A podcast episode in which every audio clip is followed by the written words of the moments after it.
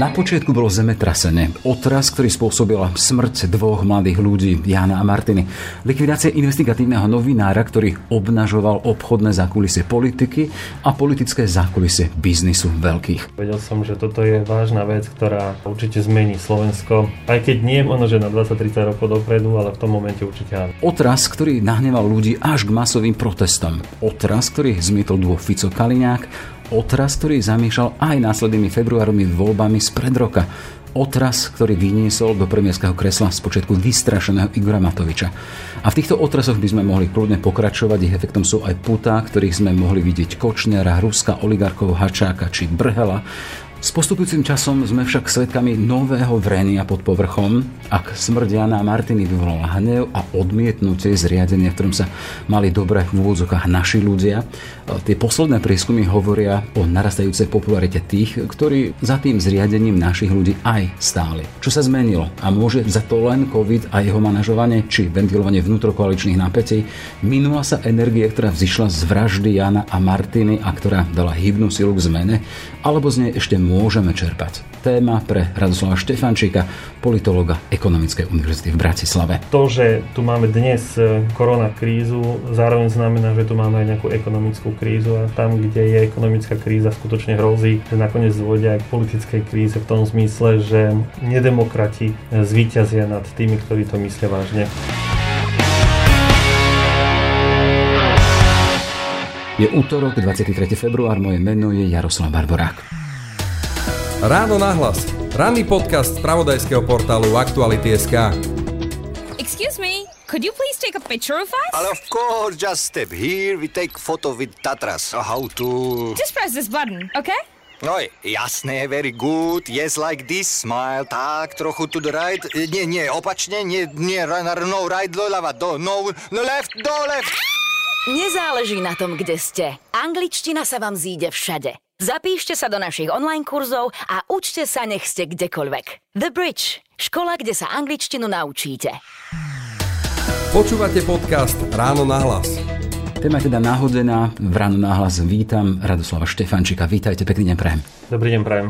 Pán Štefančík, vidíte rovnako, že tá tragická vražda investigatívneho novinára nabila krajinu energiou k zmene toho zabehnutého systému? No určite áno, keď sa pozrieme na to, koľko ľudí sa v priebehu niekoľkých dní, možno týždňov zišlo nielen na námestí Slovenského národného povstania, ale prakticky v každom väčšom a možno aj v okresnom meste, tak si musíme uvedomiť, že tá zlosť, ktorá bola v ľuďoch, bola skutočne veľmi veľká a energia bola úžasná, pretože nemôžno povedať, že to bola negatívna energia, skôr naopak ľudia išli na námestie kvôli tomu, pretože verili, že niečo zmenia, že tam budú stáť a budú hovoriť, nebudú zbytočne kričať, nebudú hádzať e, dlažobné kocky, ale budú žiadať e, spravodlivosť samozrejme a myslím si, že budú žiadať aj zmenu. Bol tam aj ten moment, keď tedy Robert Fico úradujúci teda, urobil teda také vyhlásenie, že aha, sú tam tí, ktorí majú poschované dlažobné kocky. Potom z toho vyšlo čosi také, že to mali odložené robotníci. To som schválne Áno, spomenul práve. Len aby som to dekodifikoval pre, pre našich poslucháčov. Nechcel som samozrejme hovoriť priamo o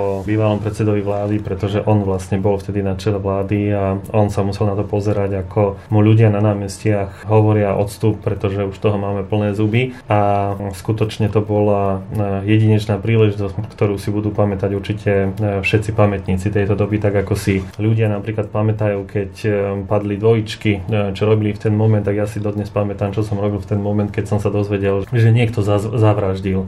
A čo ste robili v tom momente? No, paradoxne bol som na chalupe, ale jednoducho mám to stále pred očami, že som si zapol ranné spravodajstvo a, bolo to tam najskôr malými písmenami a, napísané a vedel som, že toto je vážna vec, ktorá určite zmení Slovensko. Aj keď nie ono, že na 20-30 rokov dopredu, ale v tom momente určite áno. Mm-hmm. Ja si pamätám, že sme tým mali poradu, to bol pondelok ráno, poradu celotýždňovú a tam sme v podstate zmrzli, keď prišla sms jednej z kolegyň, teda, že aha, zavraždili novinára na Kuciaka. Celá redakcia vtedy ešte v RTVS v radiožurnále zamrzlo, bolo ticho, bolo to zvláštne. To bola taká energia, ktorá sa dala rezať a možno taká dosť neprenosná skúsenosť, to si človek musí zažiť. Určite áno. Hej. Chcem stále smerujem to k tomu teda, že ako spomínate, to bola energia, ktorá bola nabitá silou, bola nabitá silou po zmene, po zmene toho zabehnutého.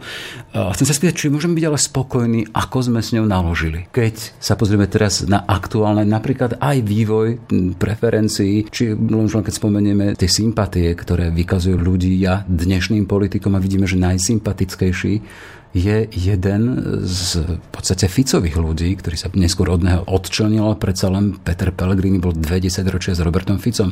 Dnes to je najpopulárnejší politik. Ako sme naložili s tou energiou, ktorá sa vtedy nazhromaždila? Čo je veľmi dôležité je, že ten nasledujúci krok slovenská spoločnosť urobila v parlamentných voľbách na konci februára v roku 2020. 29. to bol prestupný rok. E, bolo skutočne dobré a vtedy sme ukázali celému svetu, že e, nemusíme riešiť veci na námestiach, že nemusíme riešiť e, veci v uliciach, ale že si to vieme vyriešiť úplne demokraticky, v demokratických slobodných voľbách a skutočne, keď sa pozrieme na to, ako prúdko klesol smer, ako sa mimo parlamentu dostala Slovenská národná strana a prakticky aj vtedajšia vládna strana MOSHI, tak treba povedať, že tá energia mala určite zmysel a že e, Slováci ukázali, že veci treba riešiť e, s chladnou hlavou, ale že to treba riešiť samozrejme v parlamentných voľbách. To bolo veľmi dobre, to znamená, že ten protest e, sa z námestí a z ulic preniesol do volebných miestností a výsledky parlamentných volieb v zmysle toho, že vládnúci smer sa dostal po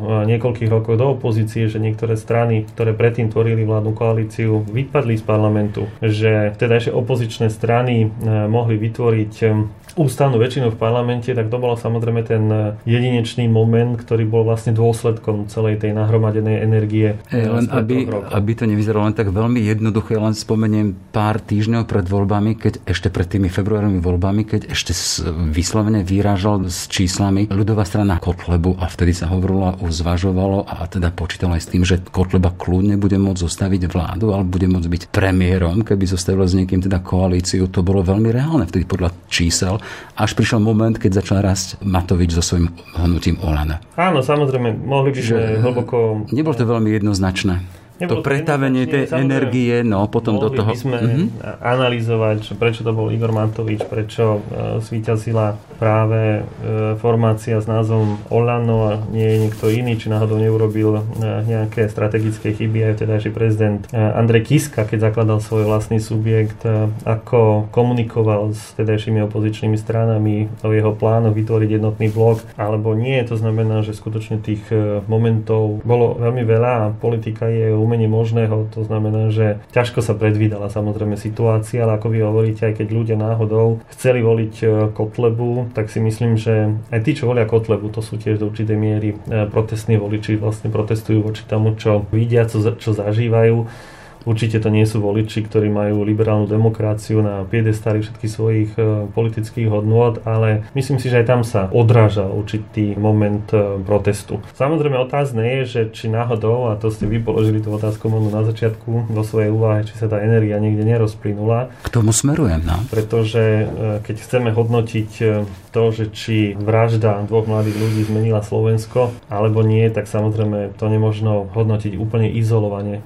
Práve to, že E, už rok, prakticky skoro rok, tu máme pandémiu COVID-19 e, výrazne e, zasiahla do úvah a predstav ľudí o tom, čo je dobré a čo nie, čo sa im hodí alebo nie, pretože ľudia samozrejme pozitívne reagujú v dobrých časoch, keď majú prácu, keď majú sociálne istoty, heslo strany Smer spred niekoľkých rokov, ale skutočne je to veľmi dôležitý moment, aby sa ľudia cítili v bezpečí, aby vedeli, že keď prídu domov, tak eh, sa nebudú musieť eh, obávať o životnú situáciu seba, e, svojej rodiny, svojich detí.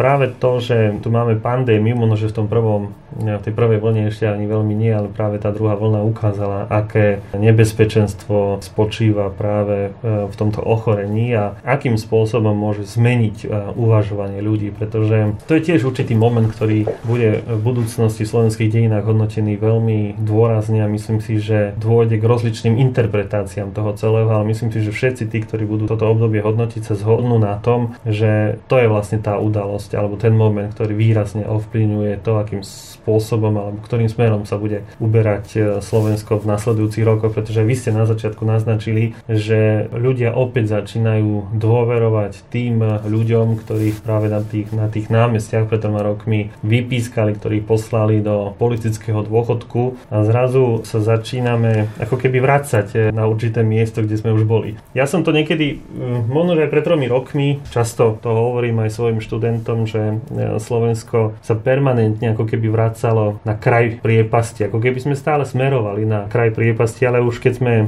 skutočne na tom tesnom kraji, tak vtedy si uvedomíme, že v akej situácii sme a vtedy sa otočíme a ideme naspäť. Hej, čo vy pomenúvate priepasťou? To ma zaujíma, keď hovoríte, že sa nachádzame dosť pravidelne na kraj priepasti.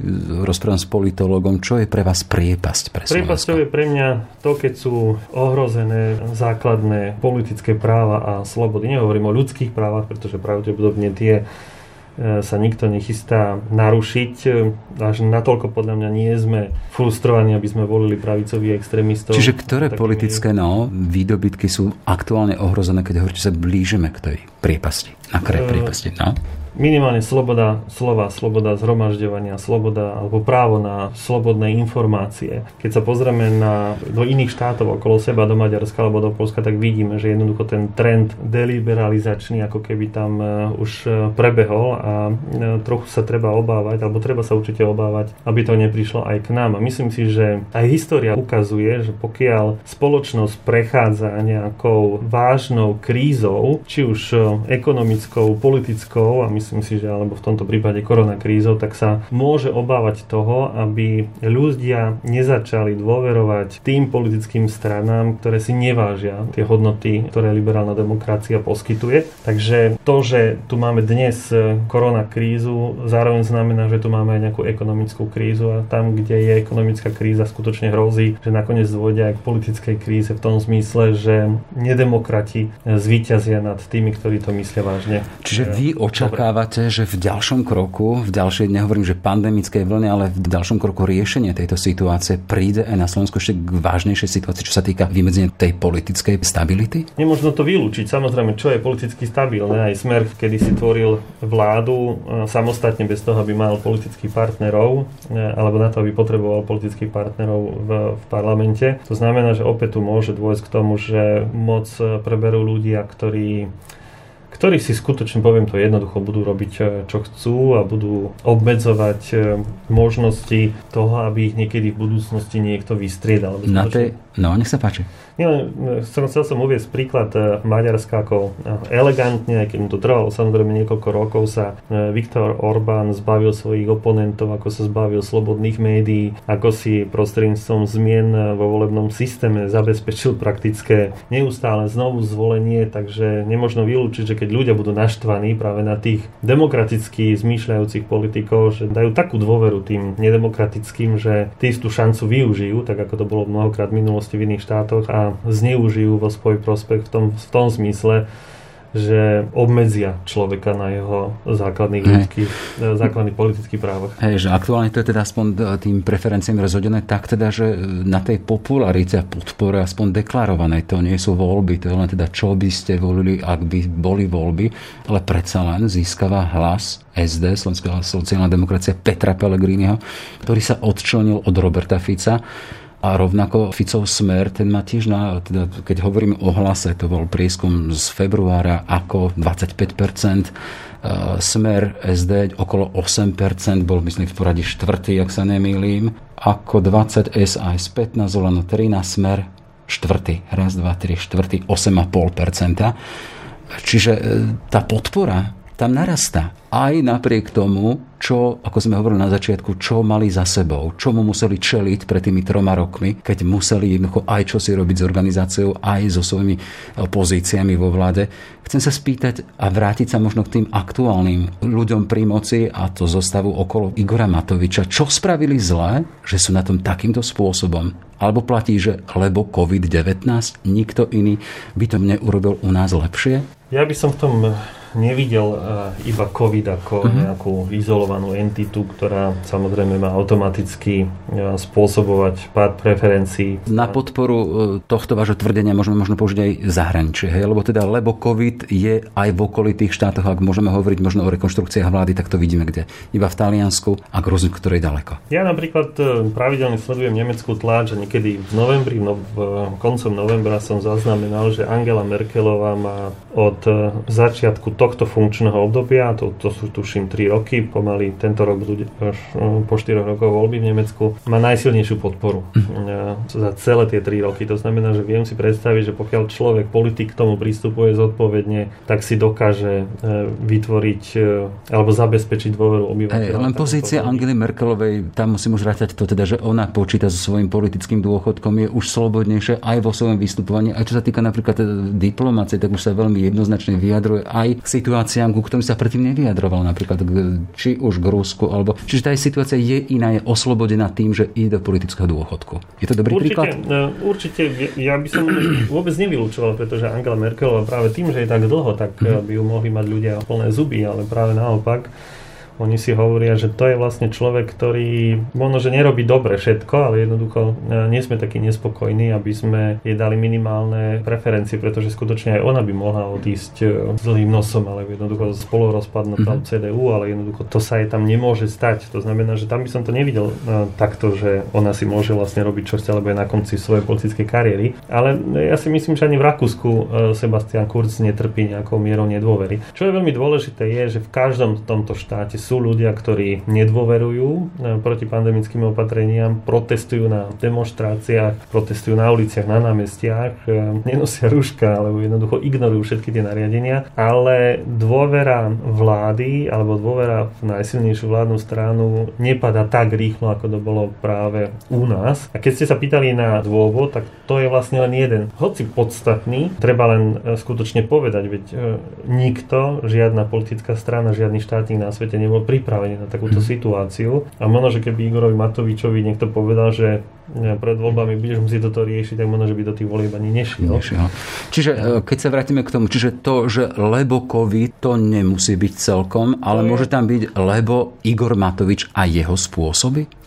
Povedal by som, že e, COVID to je to A, ktoré e, platí, ak poviete aj to B, pretože ak nepoviete B, tak by ste nemali hovoriť ani to A. To znamená, že skutočne to B je, alebo skôr sú, okrem iného vzťahy e, vo vnútri vládnej koalície, to, akým spôsobom Igor Matovič komunikuje jednak so svojím ministrom. Teraz si predstavte, že svojmu ministrovi v priamom prenose vynadá do, do idiotov. No tak to asi pravdepodobne nie je normálne, ak sa správa takto človek, ktorý je tretím najvyšším e, ústavným e, činiteľom na Slovensku. Takže myslím si, že to bolo to bolo nie len fópa, ale jednoducho to bol ťažký omyl, ktorý e, určite poznačil aj tých ľudí, ktorí mu dôverujú. Pretože politik alebo silný premiér sa musí ukázať skutočne ako silná osobnosť v každej situácii. Nie práve v tých dobrých časoch, ale práve v tých, v tých zlých. To znamená, že toto je ten druhý aspekt. A samozrejme ten tretí, štvrtý, piatý, to je napríklad to, že e, ako keby tu stále fungoval systém našich ľudí. Že e,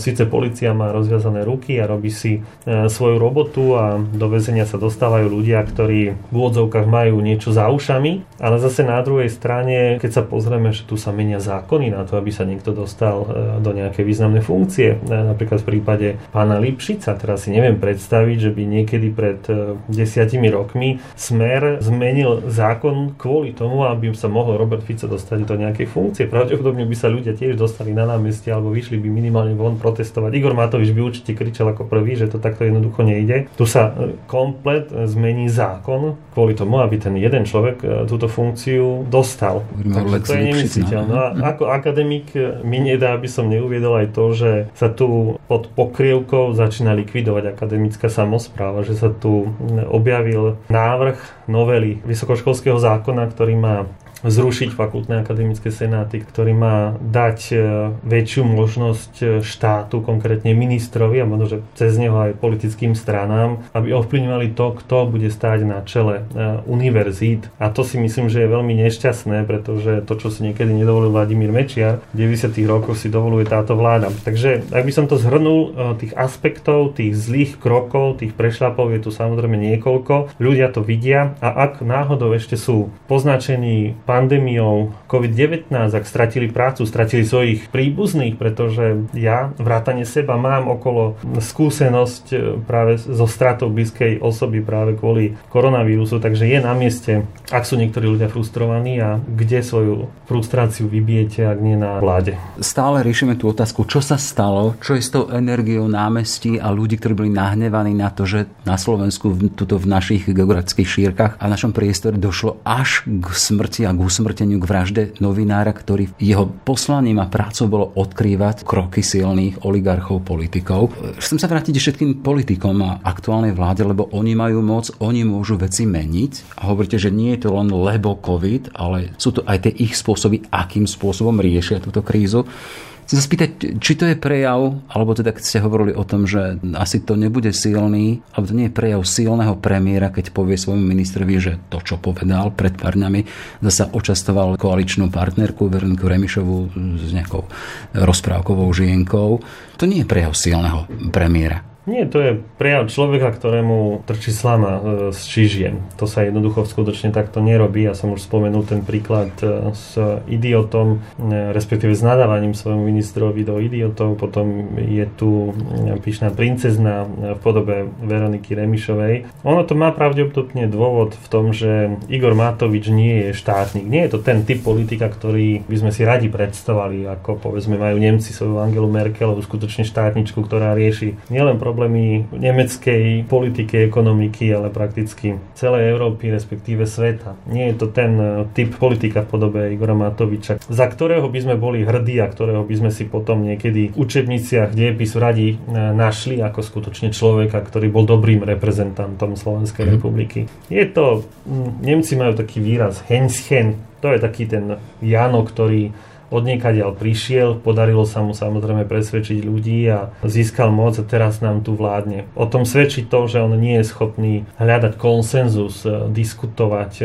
to, akým spôsobom pristupuje k niektorým svojim ministrom. Teraz už nehovoríme skutočne len o pánovi Sulíkovi, ale aj o pani Remišovej, že ako keby tam chýbala nejaká e, vnútrokoaličná diskusia založená na demokratickom správaní veci verejných, že je to ako keby len také, že čo si ja zmyslím, tak to jednoducho musí byť. Mali sme takú vnútroredačnú diskusiu a tam sme podchytili, alebo sme si všimli e, taký ten fakt, že aktuálna politická reprezentácia, tí, tí, čo sú vo vláde, možno s výnimkou Richarda Sulíka, tak to nie sú ľudia, ktorí by mali to remeslo politické ako si v rukách, nemali ho, nemajú zažité.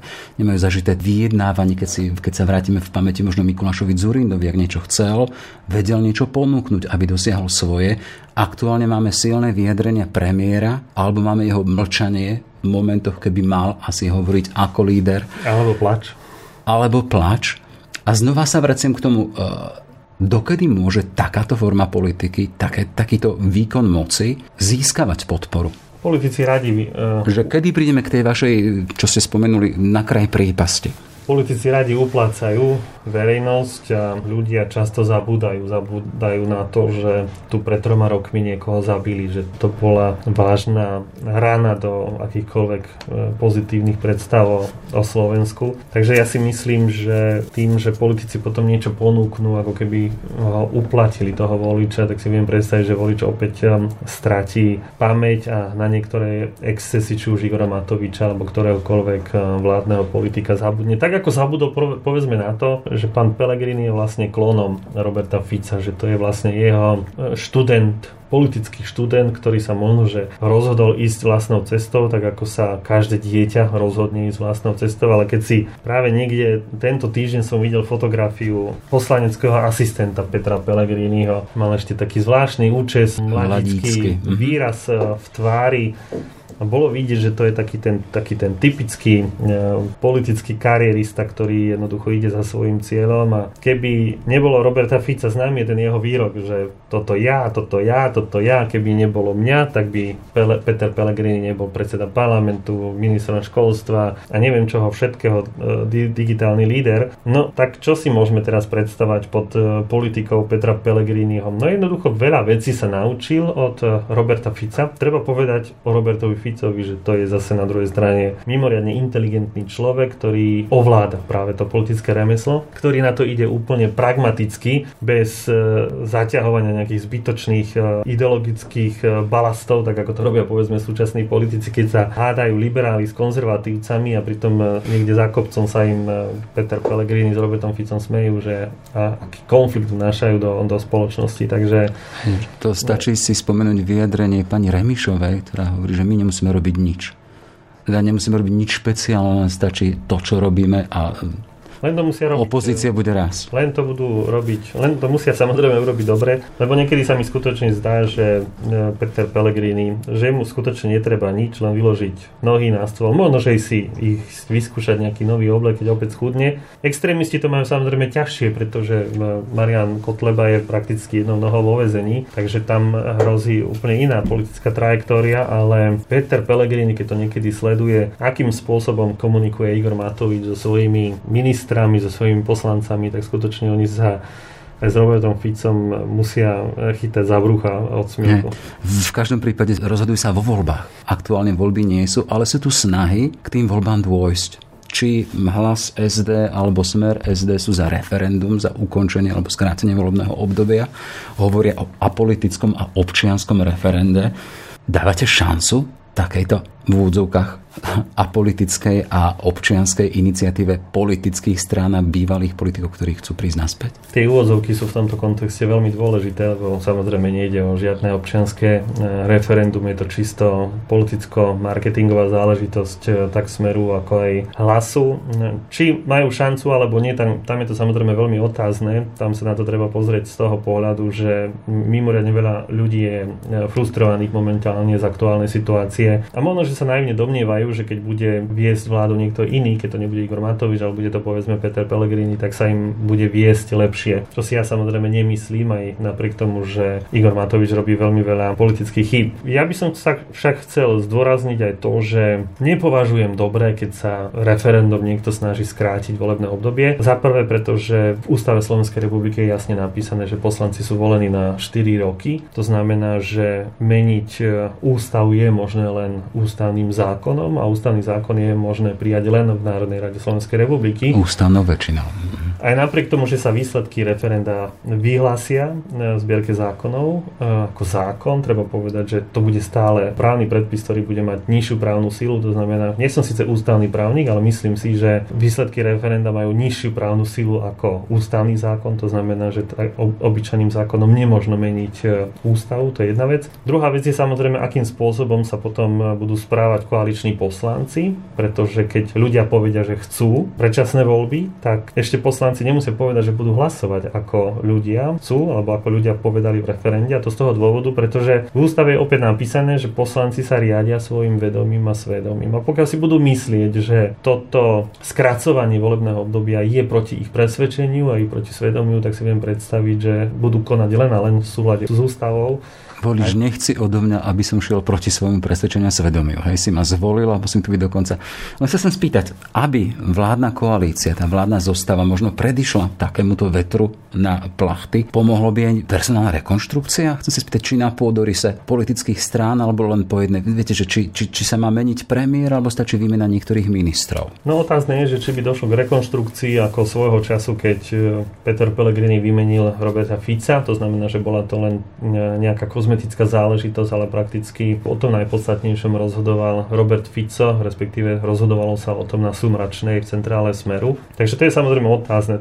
Otázne je, že akým spôsobom by sa so svojou politickou kariérou vysporiadal Igor Matovič. Pretože ak si pamätáme veľmi dobre, akým spôsobom sa Igor Matovič správal v radičovej vláde, teda nie konkrétne v radičovej vláde, ale v parlamente, keď bol súčasťou väčšiny, ktorá podporovala radičovú vládu. Ale veľmi dôležité je, že Igor Matovič bol skutočne neriadená strela, ktorý vnášal veľkú mieru neistoty a nestability do, do fungovania celej vládnej koalície. A keď by sme samozrejme mohli diskutovať o úlohe Mikuláša Zurindu a pána Mikloša samozrejme, ale v tomto prípade, prípade ak je reč o Igorovi Matovičovi, eh, ak by Igor Matovič odstúpil z pozície predsedu vlády, to znamená, že vláda by prešla skutočne veľkou rekonštrukciou, tak dôležité je, aby Igor Matovič odišiel z verejného života. Len... A, no, chcem sa len spýtať, že poznajúc jeho kvality, jeho charakter, jeho správanie, predpoklade, že by pristúpil k takémuto kroku, že by zložil svoju premiérskú funkciu a pustil tam nejakého svojho kolegu, napríklad Zolana? To vidíte ako reálnu ja možnosť? Si, ja si viem teoreticky predstaviť, že by položil funkciu, ale neviem si predstaviť, že by odišiel z politiky uh-huh. ako takej, že by odišiel povedzme z čela uh, Olano. Teraz si predstavte, že Olano to bol štvor člený subjekt. Možno, že aj tam je ten pôvod toho všetkého, že prečo Igor Matovič vlastne nevie vyjednávať so svojimi partnermi, že si niektorý... Lebo nikdy nemusel. Že si potrebuje niektorý nahrávať, pretože on založil to Olano ako SRO, ako nejaký subjekt, do ktorého vloží nejaké peniaze a očakáva nejaký zisk.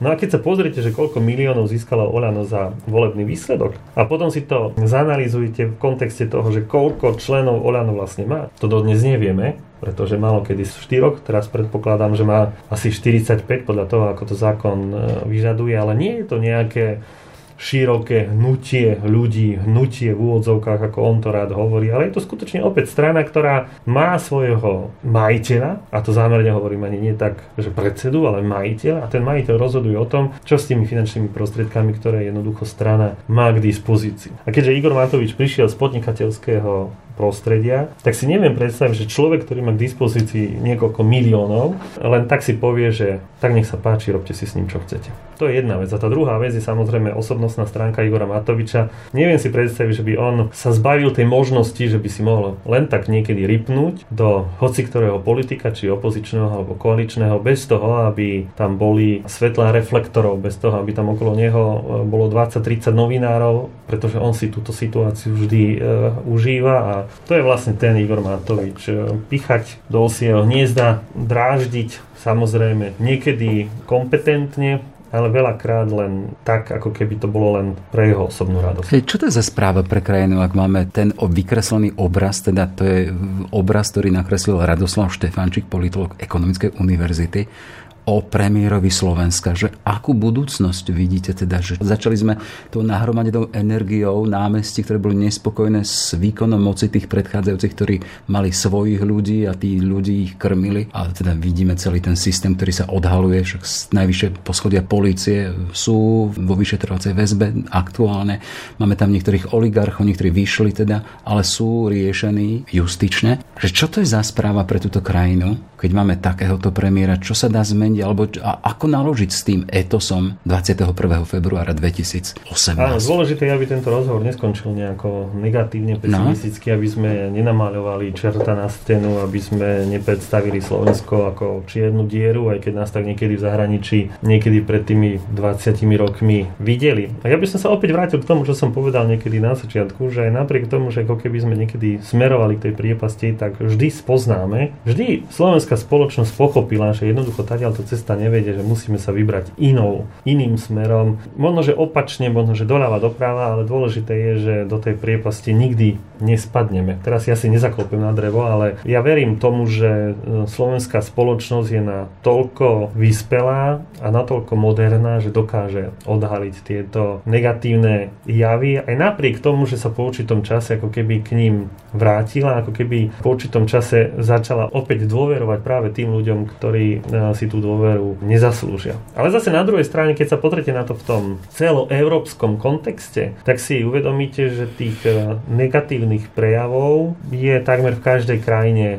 v Európe. Že aj, aj o tých krajinách, o ktorých si sme si mysleli, že majú zmysel pre demokraciu, ako keby indoktrinovaní vo svojom myslení, ako keby to mali uložené do vienka už po narodení, ako keby sa tým jednoducho e, narodili a pokračovali vo svojom živote, tak aj v týchto krajinách dnes pozorujeme vidíme určité negatívne tendencie. Keď sme viackrát hovorili o tom Nemecku, aj tam sú už vlastne pravicoví radikáli v parlamente a v niektorých spolkových krajinách sa im darí. V Rakúsku boli opäť extrémisti na chvíľu vo vláde, ale tam sa samozrejme ukázalo, že extrémisti skutočne do vlády, do vlády nepatria. To znamená, že nechcem hovoriť len to, že je to typickým znakom Slovenska, E, máme to, alebo evidujeme to aj v iných krajinách a zase na druhej strane nie je to dobré, keď je to naprieč Európou. Hej, na druhej strane, keď sa bojíte teda, aby tento rozhovor nevyznel len negativisticky a v podstate nás nemusí zaujímať, ako vyznie ten rozhovor, lebo tu nejde o to, ako vyznie, ale čo konštatujeme. Stačí pripomenúť to, čo sa darí napríklad orgánom činy v trestnom konaní. To, čo kolega Vagovič povedal v jednom z našich podcastov, že o tom by sa ani nesníval Jano Kuciakovi, keby teda videl a možno, že vidí, čo sa deje, že kto všetko bol pozatváraný, kto si musel skúsiť celú predbežného zadržania, kto všetko je riešený. Čiže nie sme na tom až tak zle, teda ako to možno vyzerá, ale môžeme byť na tom lepšie. Určite áno.